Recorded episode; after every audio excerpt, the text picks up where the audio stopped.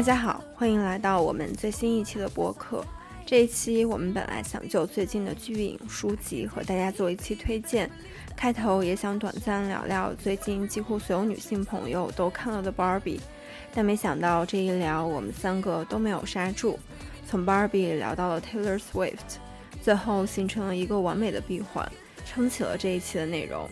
其他的内容推荐我们会在之后的播客单独和大家分享，希望这一期内容大家可以喜欢。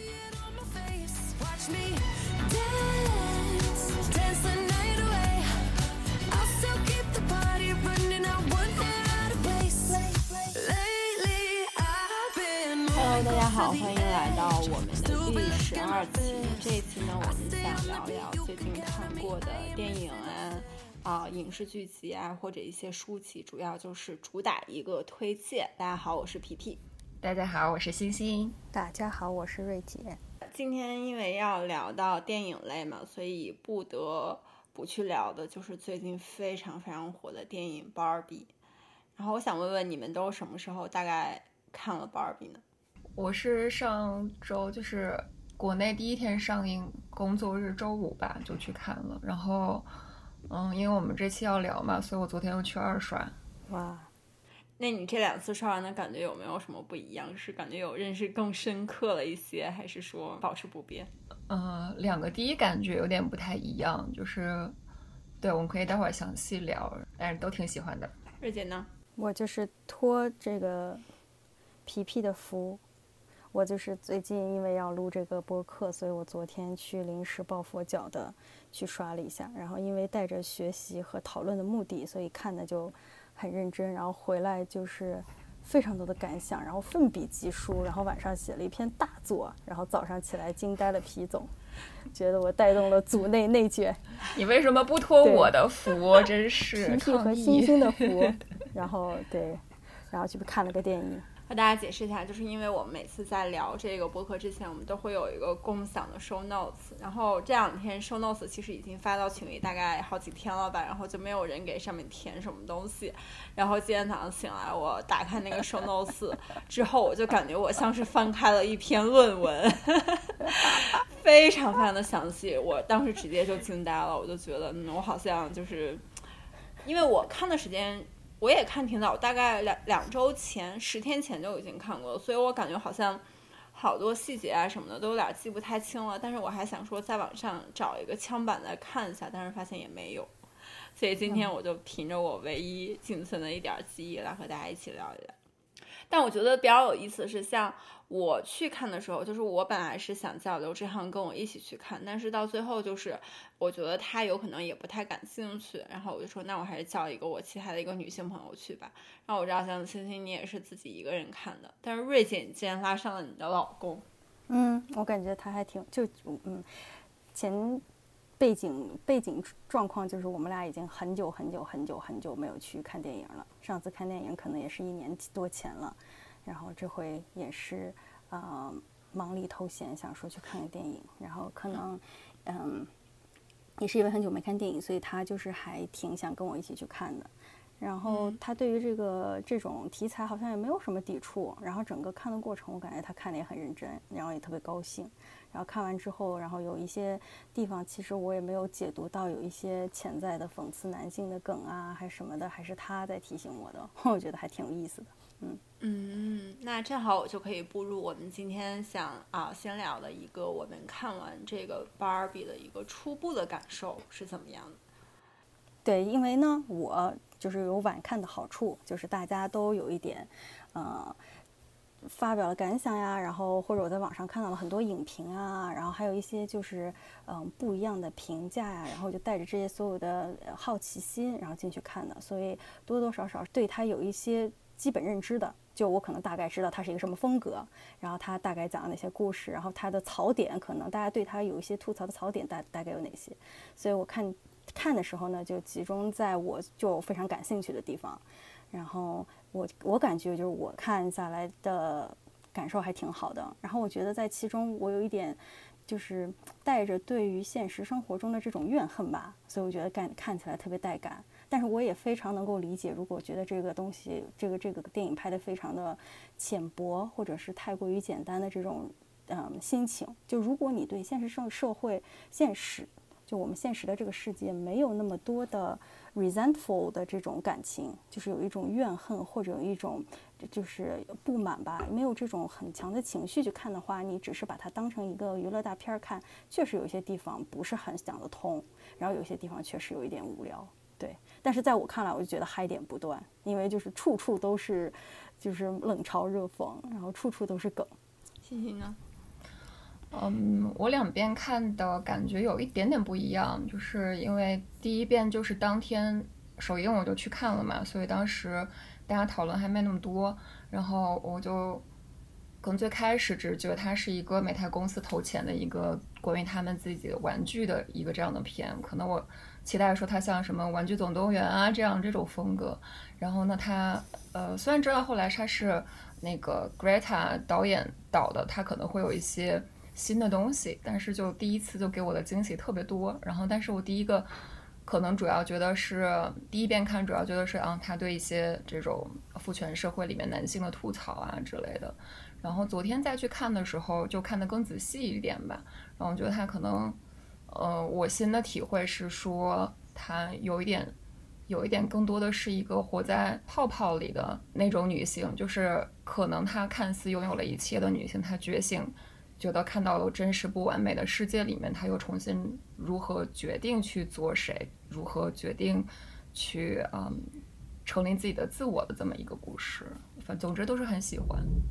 我的话，我其实看完当下，我好像也会你们分享，就是我觉得它是一部不错的电影。因为我记得特别清楚，是美国这边电影院冷气开的特别足，然后我那天又喝了很多水，我就特别尿憋，我就一直想说要不要找一个这个电影的尿点，然后我去出去快速上一个厕所，结果就是一整个电影就没有找到，然后所以我就觉得这样的一种情况对我来说，其实整个电影是好看的，不管是它的一些台词啊，它有一些就是很搞笑的点啊什么的，但是。总的来说，因为我在去看这个电影的时候，我也是对这个电影有了就是网上稍微一点认知。我觉得它是一部女性主义的电影，或者说里面会带有一些啊对大家的一个整体意识觉醒的一些教育意义在里面。但是我看了之后，我就觉得说，好像它给到你的东西也太直白，或者说太浅层了吧。所以就我会觉得，嗯，那你作为一部商业片，它是好看的，但是如果你把它作为一部关于女性主义的片子，我觉得它就有一点点不太够格，是这样。我可能在这点就理解的不太一样，因为我觉得一个电影它不可能就是实现所有的功能，就他从这种把问题指出来已经做得非常不错了，就是他引起了很多的讨论。但是你要是指望一个电影他去解决什么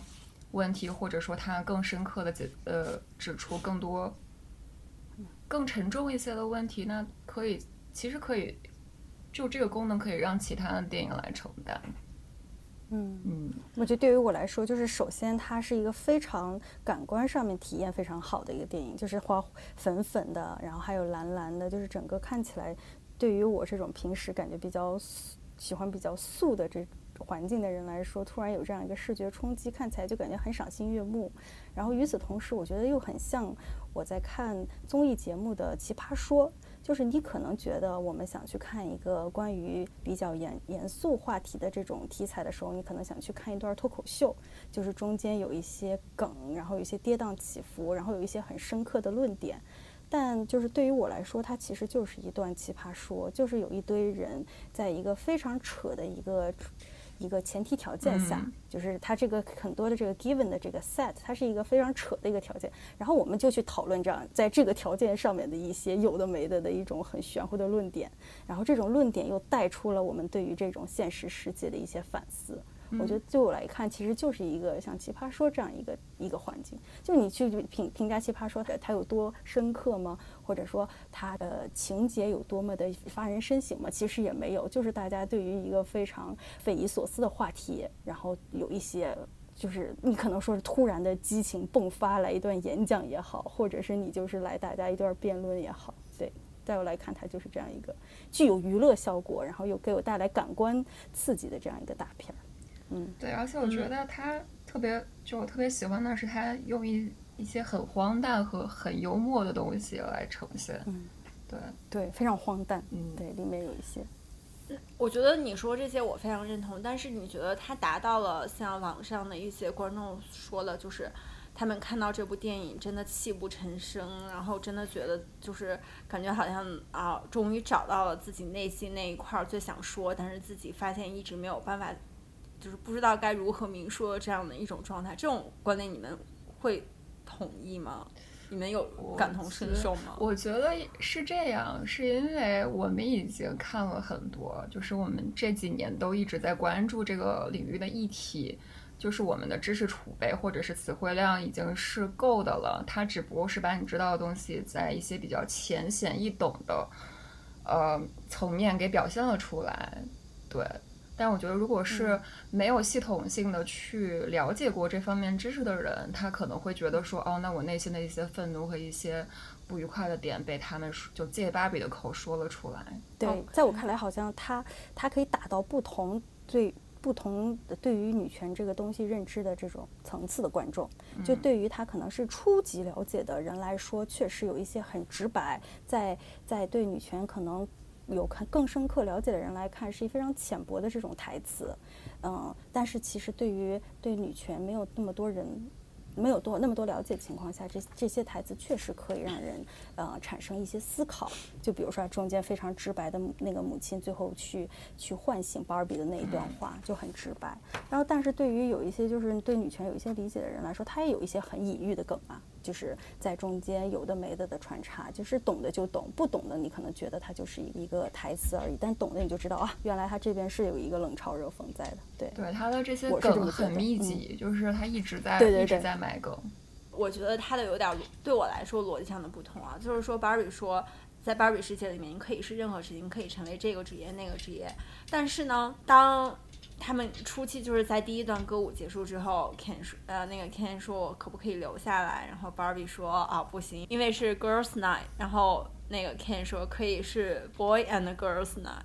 然后 Barbie 就说 To do what？我就会觉得他是不是在他的这个芭比的泡泡世界里面又有点太过于理想化了？不是，你要把这他理解成就是一，就是这个玩具公司的荒谬，就他造出了一些玩偶。那其实芭比它不仅没有。就他们不仅没有生殖器官，他就芭比他自己有胸，但他又没有乳头，就很多东西都非常的不合理。对，就是我同意晶晶，我觉得他其实在这边，就在我理解，他其实就是一个嘲讽吧。他是一个成人玩具的同时，他又不具备很多成人的功能，这样的一个嘲讽。对，就是这些也是美这些细节，还有比如说他的那个脚掌就是不会着地的，因为这个玩具被设计出来，它就是永远踮着脚尖，然后。把脚放进了他那个高跟鞋里的。在我看来，其实就像你说，他就是你刚刚提到的这个场景，它其实就是一种一种讽刺吧。嗯，我可能看就是我的这个眼光，可能一直在觉得这个电影是在冷嘲热讽，所以我觉得它其实就是在对讽刺。它讽刺的第一个就是你说的，它虽然有一一些外表的性器官，但是它其实没有真正的就是所谓成年人的这个东西，因为它毕竟是一个玩具。嗯。然后还有一个就是它是一个。极女权就是它是一个极男权的一个完全反面嘛，它是一个极女权，那可能他就是在讽刺，嗯，其他的一些事情我也不知道，就是可能是男性他永远可能是想做 do something，但是女的就会在一一方就是就会觉得完全不 care 男性的存在，对。对，我觉得它 Barbie Land 就是一个，我觉得是可能女性现在能想象出来的一个母系或者是有女性掌权的世界，它是什么样。就我压根儿不 care 你男的干什么，对，就我不需要你，你住哪我也不知道，就是我们就自己玩自己开心就好了。对对对，我是这么理解。但你们不觉得这又是另外一种形式下的男权吗？就像其实我今天有看过那个 Margaret 和导演，然后对，在一个采访，其实 Margaret 自己也说，她觉得真正的 feminist 女性主义不是说我们一定要就是鄙视男性赢过男性，而是我们要 equal 要平等。那在这个电影里面，就是他们完全不在乎，也不知道他们住哪里，然后他们从真实世界回来之后，他们夺夺回了自己世界，他们还是觉得。告诉 Ken 说你去找寻你自己，但是他也不会说啊，我们可以帮你，就是类似于啊，就是帮你们去建筑一个你们自己的世界啊，或者这种东西。那如果就是这个 Barbie 跟 Ken 性转一下的话，他其实是没有任何改变的，他还是就是伪装在自己的金发碧眼，然后前凸后翘身材下的一种，还是一种男权社会啊。啊，我觉得它不完全是男权社会，就是它一方面说，我们大家都能理解，说它大概是一个现实生活反过来的东西，但其实还有一些有一些不同吧。就是我们可以看到，后来看从真实世界回来之后，他要在 Barbie Land 贯彻这个父权制嘛，但那个时候女性的地位就变成了说要去服侍男性，就所有的 Barbie 都会给他们的 Ken 来去端啤酒，然后说啊我的。我的 boy 是不是渴了？是不是饿了？我要我要来服务他了。但是，嗯，在 Barbie 统治的就是这个世界里面，他没有去说啊，你你我一定要去奴役你这个男的，我只是不关心你。但当然是有一些吧，就比如说最后的话，你你看到说有一个 Ken 想去，呃，向那个总统要一个在最高法院的职位，然后呢，那个。就那个总统说，那你还是要不然先去 lower 一点的这种巡回法院去当个职位，然后但但这个可能我会更把它理解成一个说，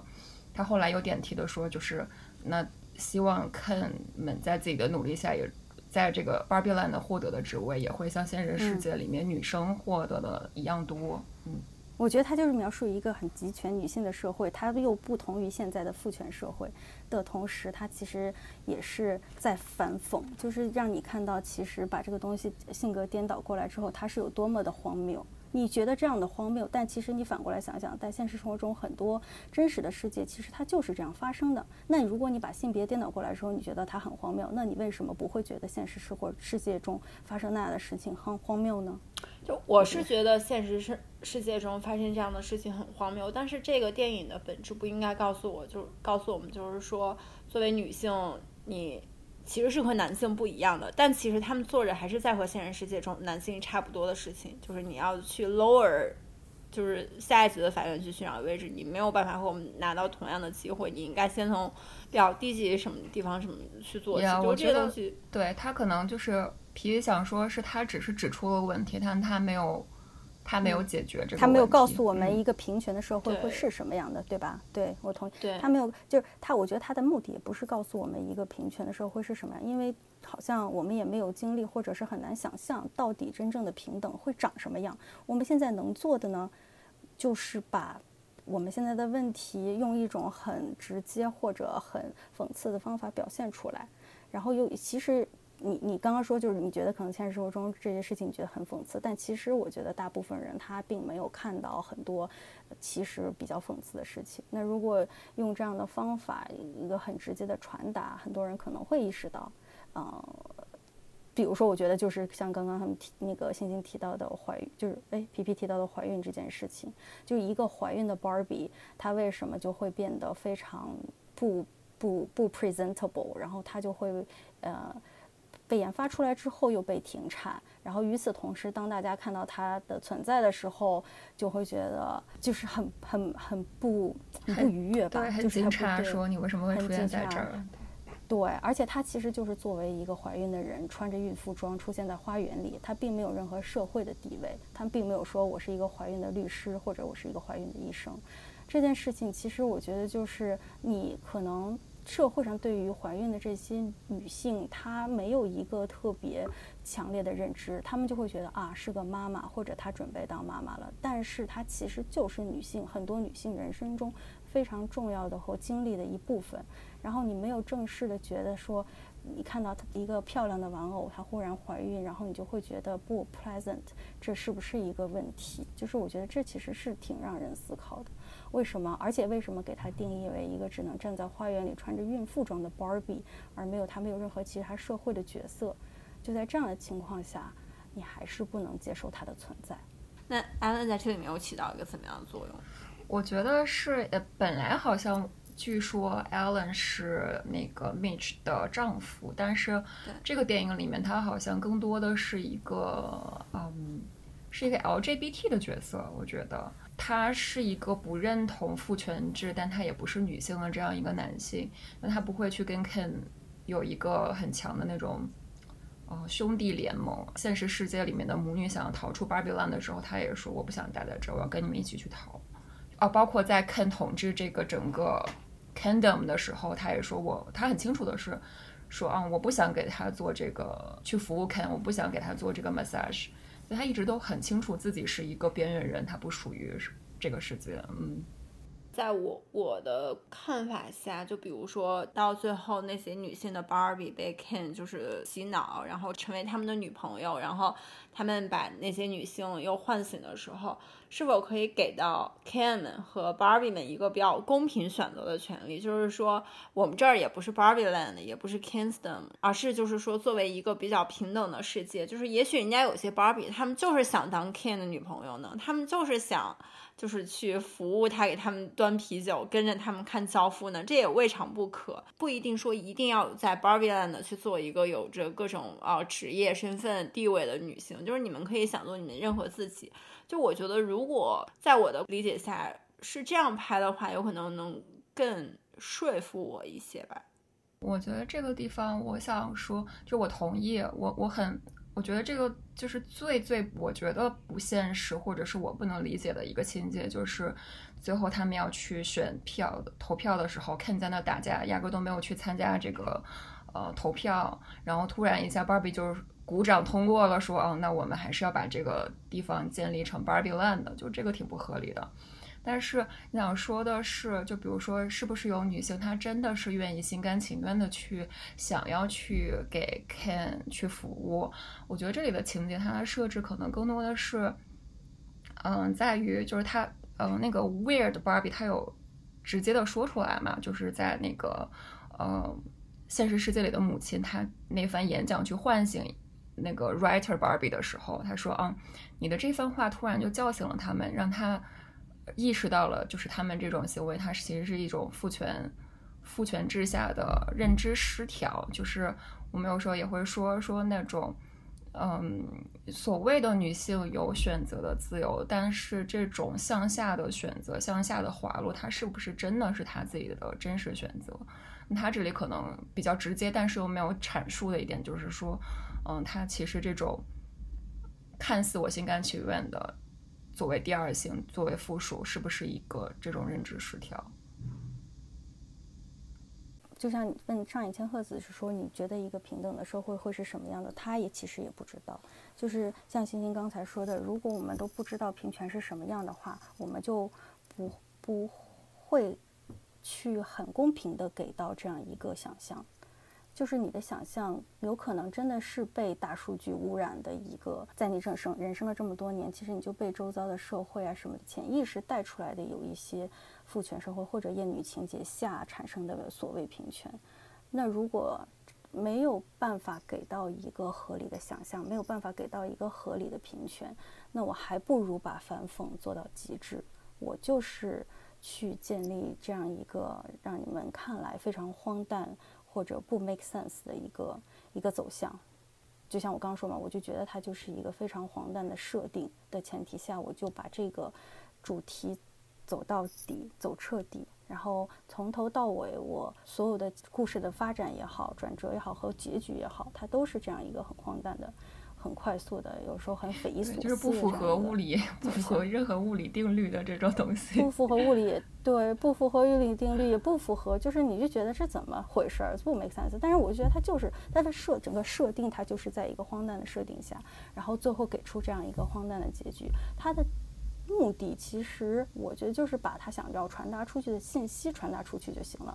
他没有很在乎我用一个多么合理的方式把这个东西传达给我的观众，我就是想把我这个信息以一个非常触及你，就是刺激你吧，也可以说，或者是你觉得匪夷所思的这个点，我就告诉你，让你想去想也好，或者你就觉得你就是个狗屁也好，就是我的目的达到了就行。反正这是我，我就是我觉得就是可能我们后面也，我们后面下一趴也会再再回来讲的，就我觉得他的一个。他的一个这种嗯处理方式就是很直接，就是我不想跟你再绕圈子，我不想再跟你有一些嗯从头给你掰开揉碎了讲，我就直接喊口号告诉你我不满。对对，当大家都不知道是什么样是一个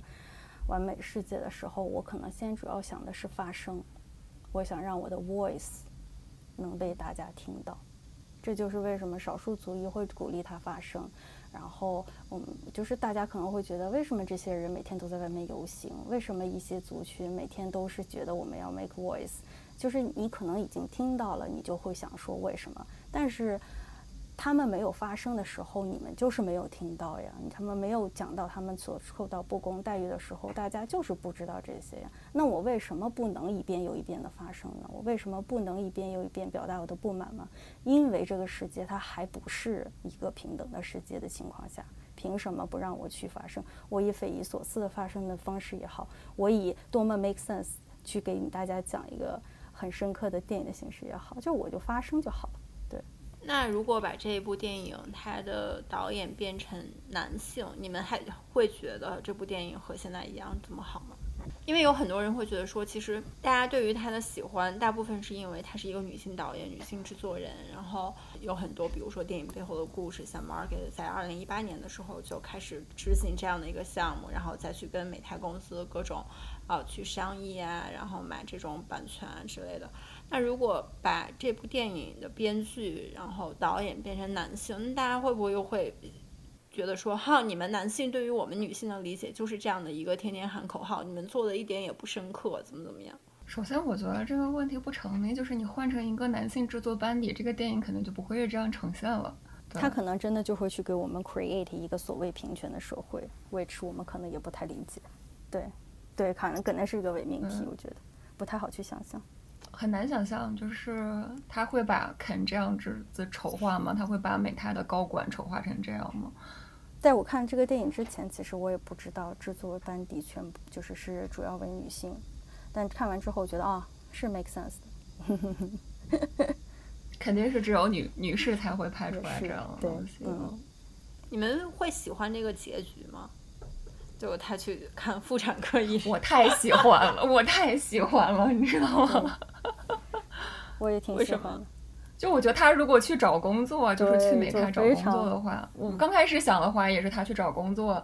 就就很俗套嘛。然后，但是他去看妇产科医生，我觉得哇，太妙了，好感人。而且他是那么的欣喜，那么的自豪，但他还要跟你说你去加油。就我觉得说，你你你你。这个结局结结局也是她拥抱了自己一个女性身份，对你拥抱自己的女性身份，你首先接受自己的身体，然后去，嗯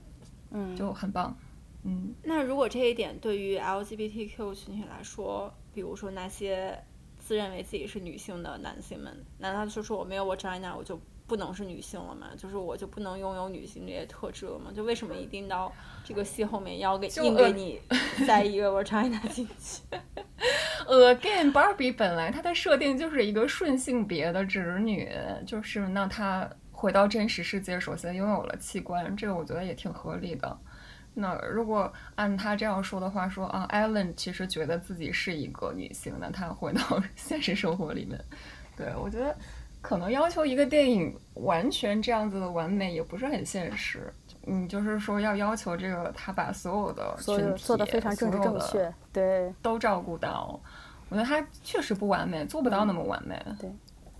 我相信大家也能听出来，我们三个中有可能我是对这个电影还是会有一些保留、持保留意见的人，但是像瑞姐跟星星就对这个电影还是会非常的喜爱。但是通过刚才我们的讨论，我是就是。我会明白一些东西，然后我会觉得在就是某一定的框架下面，这部电影它是一部好的电影。但是有可能，呃，在就是如果把它放在一些比较宏大的就是概念，就有可能对于我们这些有已经读过一些上野千鹤子书的人啊，或者说了解过一些女性运动运动人来说，它有可能又是一部比较的浮于表面的电影。对我 again 就是想重申的是，它是美泰公司一个都不能说半命题，它就是一个命题作文。对，然后金主也是他，就是你能在资本的控制下把它做到这样，已经非常不错了。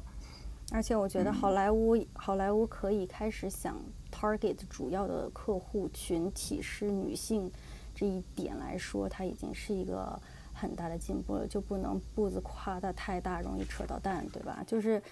它对，而且而且我觉得它的意义在于说触手会更广，它还会有呃很多人，就它票房现在也很高了嘛。如果说我们再再重新提到真的非常女性主义先锋的电影的话，其实它的受众就很小。有时候我也会觉得说，那女性主义的倡导，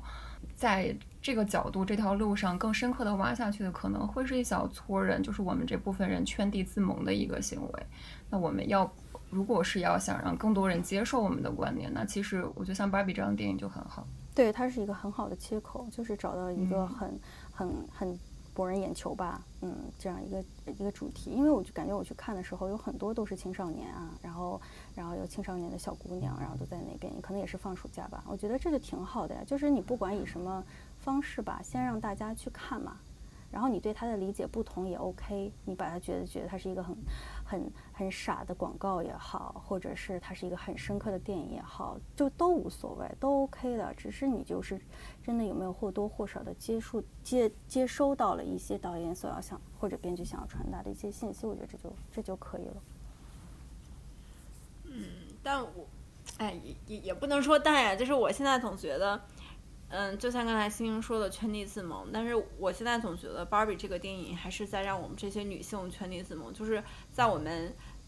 嗯，就是互相，比如说网上很多人互相拥抱啊、哭泣啊，说这个电影到底对他们的人性震撼有多大，但是我们真的很难或极少看到很多男性，尤其是像现在三十三十加的男性。会看到说这部电影有可有有给他们带来一些怎么样的触动啊什么的，但是很多时候我看到的都是中途男性会离场，然后还有一些国外的男性有人说你不要再带我来看这样的电影，甚至就是在我去看这个电影的时候，当时 Ruth 在那儿说了一大段那种话。其实说实话，他在说那段话的时候，就是女性要求女性怎么样，男人不能怎么样怎么样。说完之后，我真的是。眼眶有含泪，就是我，我其实是被那一段所感动到了。但是他说完那段之后，我就听见我们在场有一个男士说了一句 “oops”，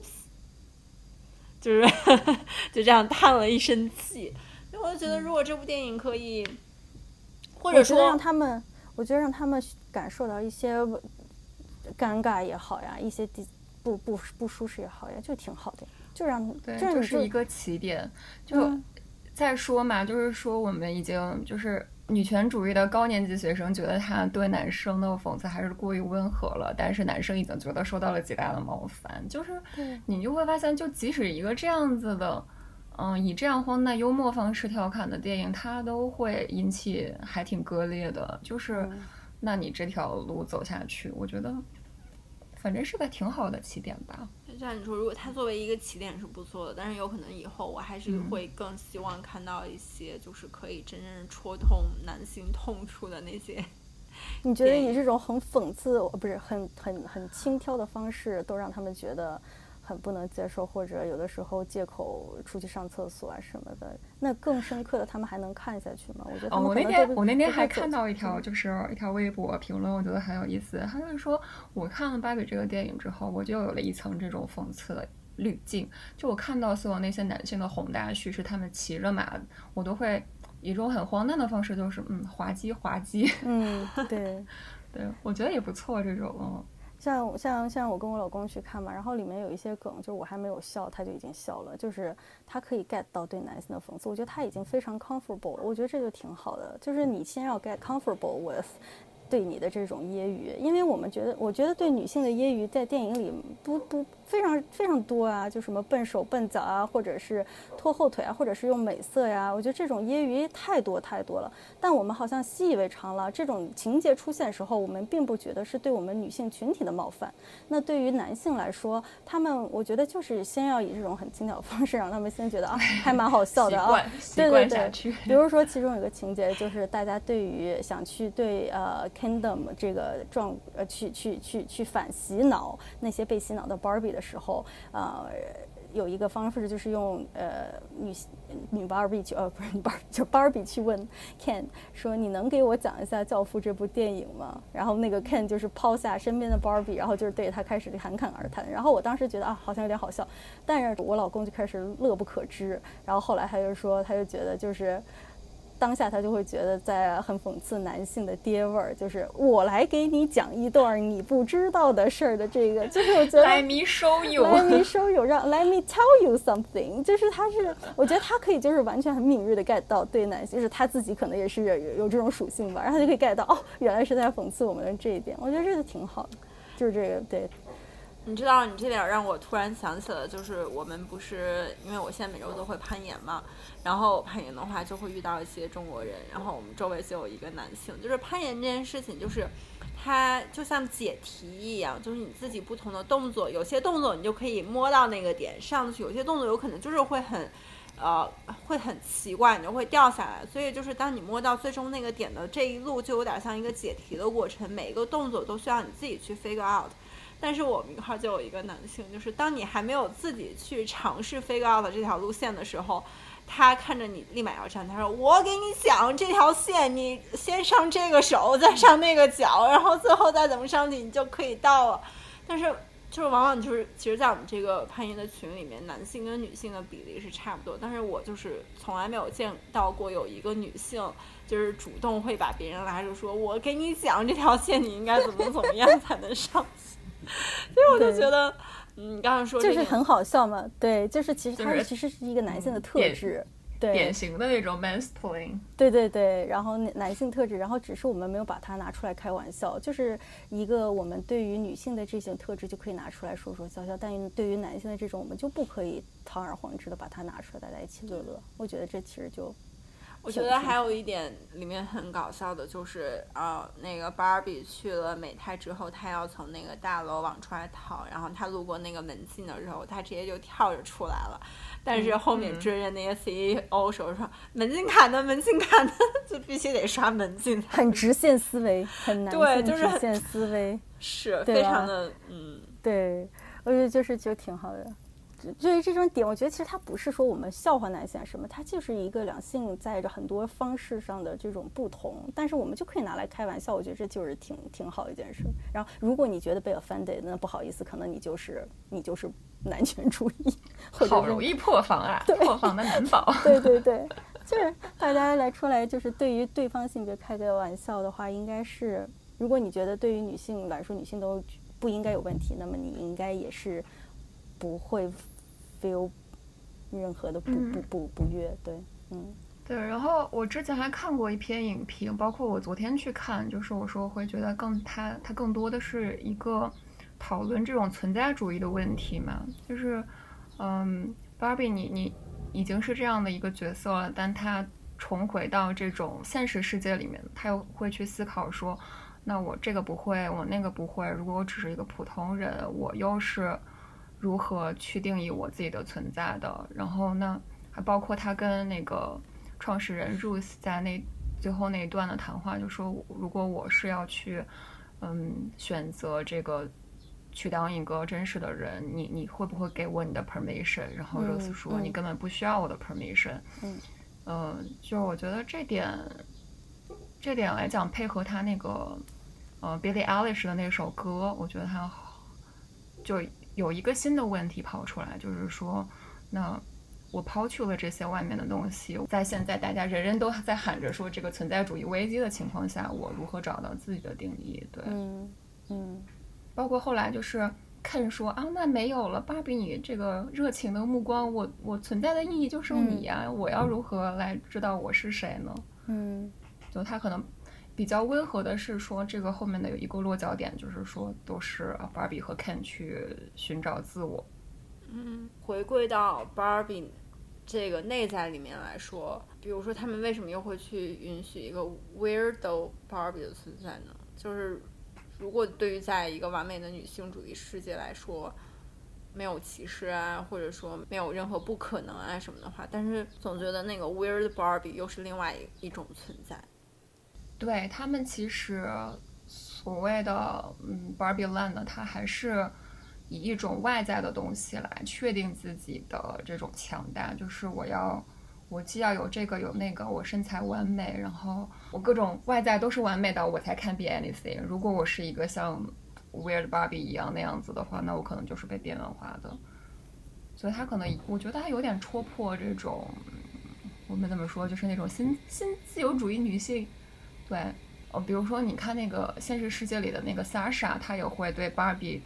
第一次出现在她校园里面的那一番抨击嘛，她就说你的出现其实让女女权主义倒退了五十年，你就是一个法西斯，你的那些根本就是不存在的，我们现实里面哪一个人能成为你呢，对吧？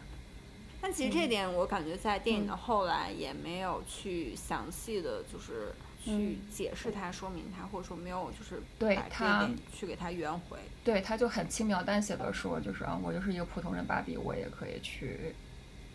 feel 去感受，去成为一个普通人啊。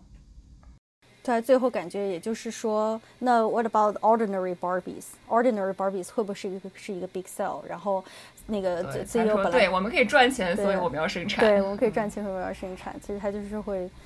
嗯，它也是一种很这点处理的挺轻松的，我也觉得是。嗯，不过我这两天其实有时候车里还会放一放，就是那个啊麻辣鸡改编的那首歌，Barbie 嗯 Girl，、Barbie Girl，我觉得就一直有在听。从小听这首歌，其实我都不知道，就是后面的除了前面两句词之外，后面那些词到底唱唱什么。然后最近才知道，哦，原来他是在唱那么一个，就是挺讽刺的那种歌词。对对，他说我在一个塑料的世界里，然后你可以把我的衣服扒下来，然后对，你可以 brush my hair, undress me everywhere。对对，我觉得就是嗯，本来哇，原来它是一个这么以为它是一个轻松愉快美好的歌词，也不是美好，就是很娃娃的歌词，没想到它其实这么深深刻，黑色黑色幽默，嗯，Black Pink，对，其实他后来很多就是大家批判芭比娃娃，也是说它就是一个把芭比做成了一个，首先它是很。嗯，太完美、太不成比例的一个身材比例形象，会给其实会给女性带来焦虑。然后另一方面是说，它其实作为一个有一些性化的被凝视的一个这么一个课题，就我觉得好像被被吐槽的点主要是这些。对它其中一个不就是什么伸呃张开胳膊，然后胸部就会变大的一个被停产的 Barbie，我觉得这就是很、很讽刺。太哦，我今天还有看，就是他们有一段时间出过一个会说话的芭比，然后那个会说话的芭比有一句话就是说说数学好难，对，说是是？我数学好，然后最后被就是关于类似于什么数学协会这种啊自然协会的一些女性所抵抗反对，然后那个芭比也下架了。还有还有调侃的说，这部电影其实没解决现实生活什么的这个问题那个问题，它只是 make Barbie great again。对啊，好这个电影出还有来之后，美美泰公司的股票一路蹭蹭上涨。啊而且现在是阿阿猫阿狗都会出那个 Barbie 联名。嗯对，我看今天有一个那个亨氏的 Ketchup 也也出了一个 Barbie 粉色的包装，我就觉得 too much。现在就是，它其实实际又变成了一个消费主义狂欢。哎，所以你们小时候有玩过芭比吗？你有买过芭比吗？我买过盗版的，嗯，应该小时候咱们都没有。我觉得我们那边应该都是盗版的吧。对就商业大厦那个十块钱左右的，对，十块钱然后。头发只长外面那样一圈，中间是秃的。对 对，所以真实的芭比头发不是秃的吗？就还蛮真不是实秃的哦就是一根一，哦也不是一根一根，但是就是重在就是它会从发际线一直到后面都有嘛。很很浓密，对，扎马尾真实，的。不会露出。而且他的胳膊不是那样这样一掰就能直接那样掰掉，还他要是他还是有关节的，哦，整个质感也更软一些我。记得小时候我特别喜欢给芭比梳头发跟做衣服，然后我就觉得她头发真的好少，就随便扎个马尾辫，然后那个头秃顶就露出来。我也是，我小时候特别喜欢给她织毛衣，虽然我就不太会织们都，干过这种对，然后我。就织了好几件毛衣给她。你们现在是一个喜欢粉色的人吗？我好像没经历过那种就是厌弃粉色、拥抱黑白灰的时候，就是我可能中间有一段时间并不是这种艳丽的粉色，但我特别喜欢艳丽的红色，就很多衣服还有装饰、嗯首饰呀，然后包包什么都是大红色。哦，有意思。嗯我感觉我是年龄大，年龄大了好像是喜欢粉色多一点了，对所以你有过厌倦粉色、抛弃粉色的时候吗？也没有。但那会儿我好像特别喜欢艾薇儿，然后就是你知道黑烟熏 烟熏加粉色，就是黑加粉，真的就是 black and pink。，Black Pink，black pink，就是那段时间就是朋克粉嘛，就觉得当时虽然是粉，但是它是很酷的粉，不是小公主的粉。对，就是那一段可能是呃比较厌倦那个呃女性元素的时期，然后到现在感觉越来越越来越拥抱女性的元素。嗯，皮皮嘞，感觉皮皮一直都是比较 clean face 那种风格。我其实很小时候我是很喜欢粉色的，我记得那时候我就刚开始学英语，不是别人都会问你说你最喜欢的颜色是什么嘛？然后我就会说是 pink，然后一直到初中、高中，我好像就是不怎么喜欢粉色了，然后就会觉得就是太太过的小女生啊什么的。那个时候我记得每一年过年，我妈给我买的衣服也都是什么黑白灰，然后我舅妈还会说，我妈就是说给一个小女孩每次都买颜色这么素、这么浅的就。这种素的衣服，但是好像从前两年开始，我其实也会穿很多粉色。但我觉得现在粉色还挺好看的。我有时候买东西，你的耳机，我哦对，哎，这个是我那个一五年的时候买的。现在他就戴着一副粉色的、粉红色的耳机呢。嗯。然后比如说像瑜伽服啊什么类似于这种，我就觉得嗯，粉色还挺好看的。就是想接着 Barbie 说一下 Taylor Swift，因为我第一遍看这个 Barbie 的时候，我的脑子里就一直在想 Taylor Swift。首先可能是我觉得，因为他在 Barbie Land 的那种塑料质感的那个画风，让我想到 Taylor Swift 有一首歌叫《Me》，他那个 MV 就是整个这种糖果色的，然后也是一个很塑料质感的一个那么一个场景。然后其次是说，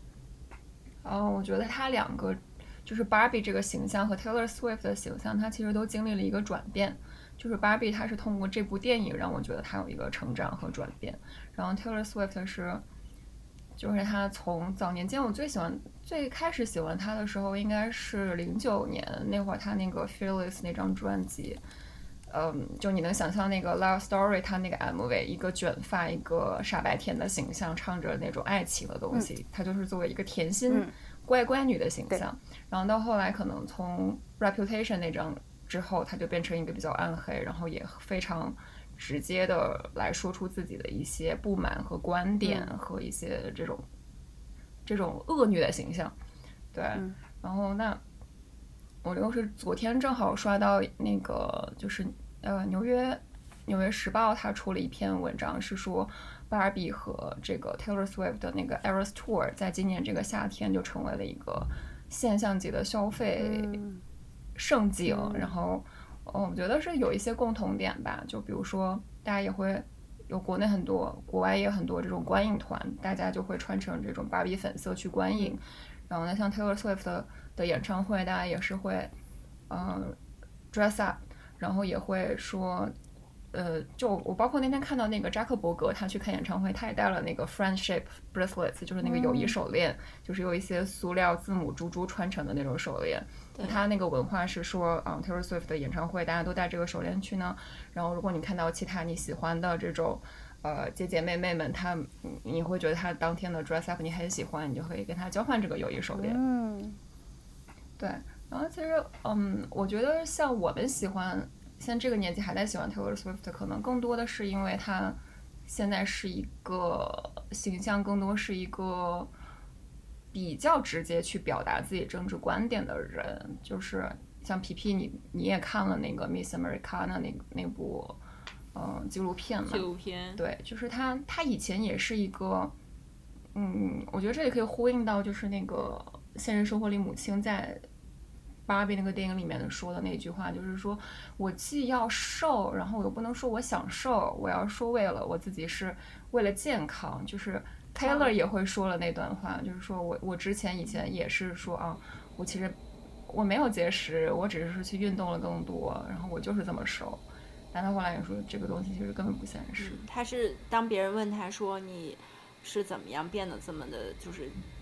瘦了，他说我有去运动，然后我有我有正常吃饭，然后但是我就是这么瘦了下来。事实是我有去运动，但是我并没有吃饭，我饿着。然后我，对我饿着。其实我看那个纪录片的时候，我发现我找到了我和 Taylor 的一个共同点，就是我们都有小肚子。因为我我觉得真实女真实的女生都有小肚子。其实我在大概好几年前有看过 Taylor 第一部那个就是巡演的纪录片，然后他。我就有发现，就是他从来不穿比较低腰的裤子啊，或者说那种演出服，他穿的演出服如果是上下分体的，他穿的总是高腰的。然后因为我是一个对自己的小肚子还挺有烦恼的人，所以就是说，当你自己缺什么的时候，你看别人第一眼就会关注什么。所以当我看到 Taylor 的时候，我就发现他其实。也会有小肚子，不管是他再瘦的情况下，他比如说演出时候穿这种紧身的连体衣啊，或者说啊这种就是高腰的三角裤什么的，他都有。然后正好就是在这个 Miss America 那里面，他有说过，他就说。我没有办法拥有非常平的小肚子，因为每次从他的公寓出来，都会有很多的狗仔去拍他嘛。然后他就每一次看到狗仔拍他的照片，他就会把他的注意力集中在他的肚小肚子上面。说当你有这个呃 tummy belly 的时候，别人就会问你说是不是怀孕了，你是不是变胖了？所以他必须要告诉自己说，我要停止这种自就是意识，我不要再去看这些照片啊什么的。如果你想有。别人平坦小腹的时候，你就没有办法拥有别人那样比较好的 翘臀。但是当你有翘臀的时候，你的小肚子就不可能那么平坦。所以这就是一个他没有办法就是既要又要的事情。然后我就觉得他这一点，我就嗯非常的有同感，真 实对吧？对对，就是当你在努力减肥什么的时候，我发现小肚子就是永远是存在的，就是那块总有凸起。对，然后另外说到那个直接的表达，就是。像芭比里面有很多台词非常直接嘛，就包括像 patriarchy 这个词儿，我觉得应该出了快二十遍，就他很直接的说出父权制这个词。那我觉得像 Taylor 现在的一些创作，他也是非常非常直接的说，比如那个他后来重录的那个十分钟版的 All Too Well，他就会直接用 F word the patriarchy。嗯，我觉得，嗯，对他可能会戳中我们这些，就就作为我作为一个三十多岁的女的，我就会觉得。我的心情就是我厌倦了，我懒得跟你说了，我为什么不能说脏话？我就是想这样直接告诉你，你你，go f yourself，就就这种感觉吧，嗯。就尤其我记得啊，在这个纪录片里面，Taylor 第一次拿到那个 MTV 啊最佳视频音乐视频类大奖的时候。他正就是他非常非常的高兴，然后要发表自己的获奖感言。发表到一半的时候，被 Kanye West 把话筒抢走了。而且 Kanye West 就是他并不是颁奖嘉宾什么的，他是从台下到台上，然后把 Taylor 的话筒抢走，说 Taylor 我会让你就是，呃什么呃完成你的这个颁奖词。但是我想说，呃 那个女的叫啥？就是对 Beyonce，她的那个 MV 才才是最好的，怎么样？就让人非常尴尬。然后。说完之后，她就把话筒还给了 Taylor，然后 Taylor 那个时候也就是非常的一副尴尬，他也不知道该怎么说了。然后当时台下所有的人其实都在嘘 Kanye，但是那个时候 Taylor，Taylor 才十七岁，还对他以为就是所有的人都在虚自己，然后他就是也没有就是继续说完自己的颁奖语啊什么的，然后他又下台了。他在二十二岁的时候就上到一些真人秀，上别人就问他，就是说你的这个政治观点是什么样的？然后 Taylor Swift 就说啊，我觉得大家其实啊对我的政治观点不是很感兴趣，他只是想听我的这些啊恋爱啊、分手啊、感情一些经历写的歌。然后他就说，其实投票很关键，但是让别人知道你投谁不是那么的重要。但是我觉得，就是这这些年他的成长，一直到二零一九年中期选举，川普那个中期选举的时候，他因为是来自于 Nashville 嘛，然后当时 Nashville 选那个参议员的时候，有一个呃共和党的是一个女性，然后她是她所持有的政治观点就是她反对一些保护女性被跟踪的这样的一些法案。他对他极度极度保守，其实对 LGBT 群体非常不友好。对，他就说，餐馆如果你觉得这一对人是同性恋，或者说就是他们是同性恋，或者你觉得他们是同性恋，你们都有权利可以把他们赶出去。然后那个时候应该是 Taylor 二十八、二十九岁的时候，他又觉得他不能再这样子沉默下去了，他应该发声。然后他他其实，在。就是发生之前，还和自己的爸爸呀、自己的团队有了一些争论。对，我觉得他很感动。他那会儿说说，嗯，其实我不是，也大概就是说，爸，你就原谅我吧，因为因为 cause I'm doing it，我只是需要你原谅我做这件事情。嗯，对，就是我要做，但是我请你原谅。就你知道，我还听到一个，就是嗯，就我男朋友他。他会对这个东西有一点自己的看法。他会说，这是不是他团队给他包装的形象呀？然后我觉得，嗯，呀，如果你非要这样理解，就是你把什么事情都理解成这样，我觉得有可能。就是，但是你要想到说，他为什么这样子的转型是会成功的，是因为大家现在这样子的女性，或者是新一代的这种年轻人，他就是喜欢这样子的人，就是他符合了我们现在这种精神需求，嗯。就我觉得，在他刚出道的时候，他是以一个乡村音乐出道的嘛。当时他的市场主要就是在甜心，然后美国的传统乡村音乐，然后他的主市场主要，而且他又是 Nashville 的，就是还是以南方的保守群，就是这些，嗯，美国人为主。然后当时他确实是需要把自己藏得很好，而且他也很小，他也没有办法去把自己变得很锋芒毕露。而且，然后当时他其实就是一个 sweetheart。对，我觉得他的。他的这个甜美的泡泡戳破，一个可能是因为就是 Kanye West 这件事情，然后包括后来就是他全网全网群嘲他，就是以以那个 Snake 的那个对蛇蝎。对，然后另外一个是我觉得他自己是真实经历了很多人对他的荡妇羞辱，对对，就是他不停的在交男朋友啊什么的，对，就像其实我今天看正好也看了另外。我能成大事儿！我今天还看了另外一个纪录片。哎，就听众朋友们，你们知道这个女人有多可怕？就是我觉得我昨天重刷了重刷了《芭比》，以及看完了那个后面的一个日剧，我觉得我已经很拼了。就这个人，他一天看了一本书，看了纪录片，看了两个纪录片，还看了一个电影。然后另外一个纪录片 叫做《女权运动历史回望》，叫《Feminist》，就是其实它是以一本影集为开始，然后这个影集里面当时记录的就是拍摄的都是一些啊，就是女权运动的代表或一些独立女性，然后再对这些里面的女性进行采访。然后其中有一个女性就说：“说我从小到大就被大家教育说啊，be a nice girl。”然后说什么 be a good girl，然后这点正好就和，对，正好就和 Taylor Swift 这个纪录片里重合了。就是 Taylor Swift 就是从小被人教育说 be a good girl，然后看见人微笑礼貌，好像感觉就是我们女性从生下来就不 nice 不 good，然后所以才要被人教育说不停讲说你要 good 要 nice。但是对于男性的这个要求好像就是说啊你要事业有成，你要作为对作为这个那个你要有自己的理想。但是对女性的训训导就是 always be good，对，然后还呼应芭比她所谓的，就我理解到的存在主义问题的东西，就嗯，她回到现实之前，她去感受到了一些悲伤，然后去决定做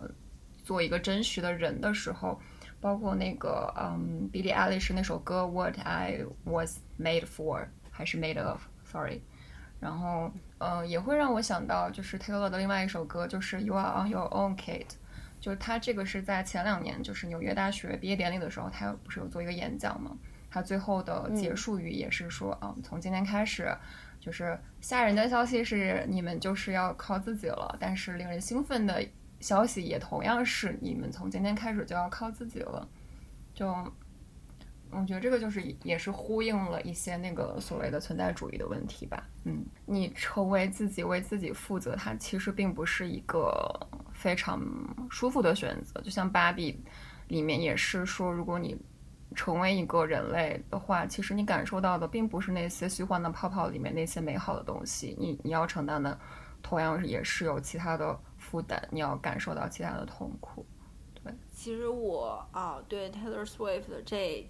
今年以来还有一个改观嘛，就是我之前觉得他的歌就是非常的怎么讲，类似于口水，因为每一首歌它的传播度都非常非常的广。嗯，一直到今年开始，我们好好的去做这些播客，因为其实我们所有的基本上的选歌这个环节都是交给星星来完成的。然后他，然后他不停的塞私货，隐约都会选 Taylor 歌，但是呢，选歌的时候就里面的歌词所表达的意思又是和我们的就是这一期的播客。课所表达意思又是有呼应的，所以每次我去把这个歌下载下来去剪辑的时候，我就发现，我觉得 Taylor 歌里面真的会有很多就是发人深深省的东西。就比如说，其实我最喜欢他的一首歌是那个 Man，我记得我当时还给瑞姐推荐过，对我我我觉得我最喜欢里面一句歌词是 I will be a man, I will be man。就是说，如果我是一个男人，我将会统治，我将会管理，主宰人。我就是那个主宰的那个阿尔法嗯其实你听听他的歌，他其实是会有很多可可耐人听的东西在里面。对，我觉得他可能正好跟我们年纪也差不多，然后就是属于那种，嗯，整个从这种乖乖女中醒觉醒出来的，然后变成一个像我们现在这样子的女女生的那个历程都差不多，所以，所以我们喜就在这个年纪会喜欢他吧，嗯，对，就像很多人现在很喜欢蔡依林一样吧，我觉得可能是有一种异曲同工的这种，也不异曲同工，就是他俩好像有一点相似的成成长轨迹。对对对，出道出道都出道蔡依林，嗯，说到蔡依林，就是我我还会就看芭比的时候想到那首歌，就是我。嗯，就是我抛过了这些高跟鞋、睫毛膏，那我是谁？我的定义是谁？我觉得他的歌词也是，就是有的时候就是很有意思，就挺有人生哲学吧。然后有时候你会想一想，觉得还挺挺挺挺挺挺想去，真的想去看看他的歌词到底他唱什么的。嗯，嗯，也是就是从出道她是一个甜心，然后到最后变成了一个大女主，也不是大女主吧，是一个就是一个觉得我是一个女人，然后我 forty。I'm I'm I I'm forty, but I feel awesome 的这种感觉。对就好像蔡蔡依林是这几年的一些歌，其实她的歌词写的还挺好的，对吗？但是好像这个就是我觉得，嗯因为华语音乐的市场这些年真的太衰败了，所以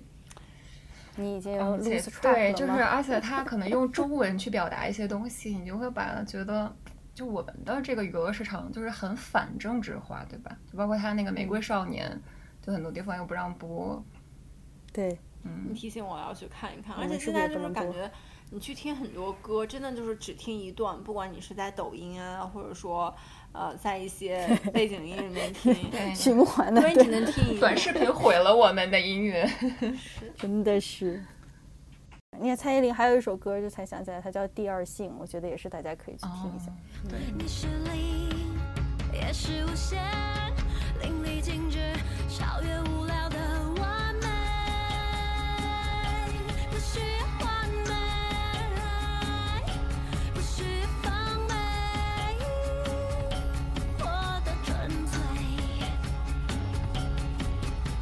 这个就好直接，这个就好直接，我直接写给你。第二性，写给零也写给无限。我是一，不是孤单的个体。写给模仿，也写给遗失。我是真实，最遥远的尽头。不需要完美，不需要防备。欢迎追随，活得纯粹。啊，这个作曲第二性的作曲和作词是陈绮贞耶。那陈绮贞就是一个，也是一个很独特的角色。我觉得她就是自始至终都完全拥抱自己的这个女性特质，就是敏感的，然后那种嗯善感的、小心翼翼的那种一个角色。就她从来没有想说我要成为一个独立的、强大的东西。就她，她永远是那些细细碎碎的感情，但依然很打动人。我觉得点题了，就是 我不需要完美，我依然可以是我。对他最后一句说：“如果你不是你，那会是谁？你会是谁？”他这句话又和 Taylor Swift 的那个《Me》那首歌的歌词特别像。闭环，我们今天是闭环。可以，今天我们就结束在这里吧，我觉得挺好的。是的，而且我觉得别人没有聊过。那今天我们就非常愉快的聊到这里了，然后啊，希望大家可以喜欢这一期播客，然后别忘了关注我们，然后给我们留言，然后关注我们的小红书。好，那我们下期播客再见吧，拜拜。拜拜。 phone as it fits your face. I didn't choose this town. I dream of getting out. There's just one who could make me stay. All my days, from sprinkler splashes to fireplace ashes, I waited ages to see you there. I searched the party you never cared. You're on your own, kid. You always have been.